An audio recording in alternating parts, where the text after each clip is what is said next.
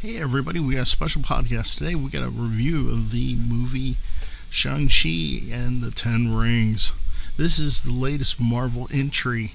The actor who played the lead was great. He had he reminded you a little bit of a young Jackie Chan. He had that timing. Um, he could act. He had the charisma. Uh, Awkwafina was, was wonderful. I'm not really familiar with this actress. I believe her her given name is Nora Lum, and but she was wonderful. I mean, she helped hold the movie together with little comedic moments as a supporting role. And truthfully, she was. Everybody knows that she secretly had a crush on Shang-Chi, plain as day. Well, the story centers around Shang-Chi, who's going by Sean in San Francisco. He is a valet. So, okay, what's going on there? Well, truthfully, what happened was he ran away. His, his mother was murdered, and his father trained him to be an assassin. His father is uh, like a gangster, warlord type of guy who's uh, about a thousand years old. He possesses the Ten Rings, which gives him longevity. He's been around for a long, long time. And he trains his son, and his daughter watches the boys train, so she learns the same things. They weren't allowed to train together. His mother is, uh, well, it was murdered in a fight by some men who had been wronged by his father, and she dies. So that's what happens there and sets up the picture. I mean, there's a lot of great jokes and comedic moments. Ben Kingsley comes in, and if you remember him from the Iron Man movie, once he broke his Mandarin character, he was an utter idiot, which was hysterical. He had this flying, I don't know what it was, pig eagle thing with no head that came from his mother's, Shang-Chi's mother's village. The spoiler is that the, the mother came from another dimension where they had dragons and giant lions and all kinds of things, and their village was guarding a gate to a dark dimension. And the whole premise is that the father, who basically had reformed his life through the love of his wife by what he thinks is his deceased wife, who's being held behind this gate. So, I know that seems a little convoluted. I probably messed it up a little bit, but it it's great. I mean, there's some great fight scenes, but my one of my great complaints is the the character I had to look up afterwards uh, was a character called Razor Fist, who the guy who's got well, he's missing part of an arm, and it, there's a sword that shoots out. It's been very marveled. twenty-first century style. So I had no idea who this was. There was no character development, but at least they could have said his name so you knew who he was if you weren't a fan of the property. It, I mean, it was a lot of it was a lot of fun. There was a lot of great jokes. There was, of course, the giant battle between monsters and Shang-Chi. What you don't realize is through most of the f film, he does not have the Ten Rings. The Ten Rings are his father's. But at one point, somehow they just man magically come to him. His father realizes that he's made a mistake when his soul is getting sucked out of him by the bad guy monster. So it was a, it was a lot of fun, but when it came down to it, the end credit scene was was a disappointment. It truthfully was. It had Brie Larson in it. You know, everybody loves Brie. No, not really, but it it was just like, who's who's that? Oh God, her. Then they had uh, you know, Mark Ruffalo as as Bruce Banner, and he he was nothing spectacular. It was kind of a letdown scene, but I mean, what held it together was the other three actors, Benedict Wong, Simzu, uh, and Awkwafina. They, they held that the scene together, while the others kind of just felt felt like they were a post-it note in the scene. They were just stuck there. It just did nothing for me. Of course, there's the end-end scene where the scene that the sister, his sister, is taking over his father's criminal empire. Supposed to be shutting down. But overall, I really enjoyed it. It's a lot of fun. I'd say it's a B minus. So, if you need something to watch this weekend, I would recommend Shang-Chi and The Legend of the Ten.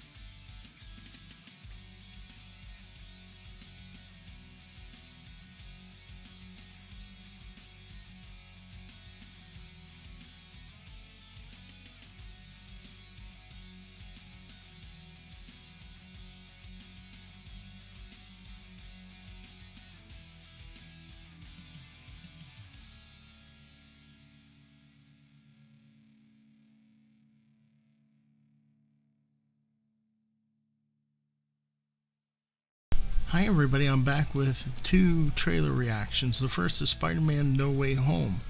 This is a continuation of what I'm calling the Spider-Man Goes to High School series. In this film, Spider-Man has been unmasked and everybody knows it's Peter Parker. And that is ruining his life. He's blamed for the death of Mysterio, who was killed by his drones. And he would like for everybody to forget that he is Spider-Man. So he goes to Doctor Strange to have a spell cast that everyone forgets. But Peter doesn't want everybody to forget. He wants to have still certain people know that he's Spider-Man. Well, I guess it messes up the spell and the multiverse starts breaking down. And we see people from his past, such as Doctor Octopus and maybe Electro, coming back. So hopefully there will be another trailer and we'll get to see a little more before it's released. I think it's supposed to come out around Christmas time. The second trailer is for the new Bond movie, and well, I really don't have high hopes for this movie because it, it was a lot of action, action, action, action, action, and no illusion as to what the plot is. We do know that double oh seven's been replaced by Lashana Lynch. Kind of get the feeling that he, he's going to be talked down to because Phoebe Waller-Bridge has, was brought in to punch up the script. And well, anything I think she touches, and it's not that great in my opinion. I hated her character in the uh, Solo movie. I despised it. I, I thought the movie got better when her character was killed off. So I don't have high hopes for the the latest Bond movie. I think Bond as a series is dead. They've killed it. This thing has been dragged out for way too long. If there's any form of Bond that's serviceable after this movie, I think we'll be very, very lucky. So it's kind of mixed feelings. Um, One's a kind of a thumb thumbs down, the other one's kind of mildly thumbs up. So hopefully we'll see some better trailer reactions coming up. We do know that Dune is going to be coming out around Thanksgiving. Hopefully we'll see another trailer or two uh, hit the web then. But until then, we'll see you soon.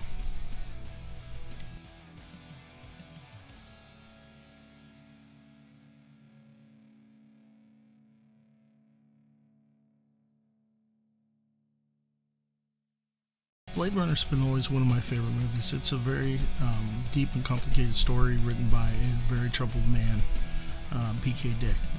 It was based on a book called Do Androids Dream of Electric Sheep? Not well received at the box office, but it became a hit on cable. In the early nineties, a uh, director's cut was released and hoping to satisfy some questions about the movie and whether or not the protagonist was a replicant or not. However, recently I noticed that there is a anime series coming out based on Blade Runner. Uh, it's called Blade Runner Black Lotus, and well, it's disappointing. It's very disappointing. It's uh, it looks like it, if you could produce C G I graphics with a PlayStation one and a fuzzy old television set, that's what it would look like. Also, it appears the people who wrote it have no idea what the story was about, other than uh, replicants and detectives. They kind of missed that whole human element that was a running thread through P K Dick's work. It's just, I, I can't believe it. It's so bad. I know I'm not alone in thinking this way. It's uh, gonna, uh, hopefully it'll be a limited series because it, it just, it appears that the people who made it have no idea what the property was about. Well, that's my trailer reaction for Blade Runner Black Lotus. The Fanatic Network podcast is written and directed by me, Greg the Fanatic, executive producer, Jen the Original Red Queen. Theme music is provided by Transistor F M. You can visit us on Instagram at Fanatic Network, Facebook as well. Our webpage is Lone Star Sci Fi dot com. And if you'd like to yell at me via email, you can do so by sending me a message at fanatic at lone star sci fi dot com.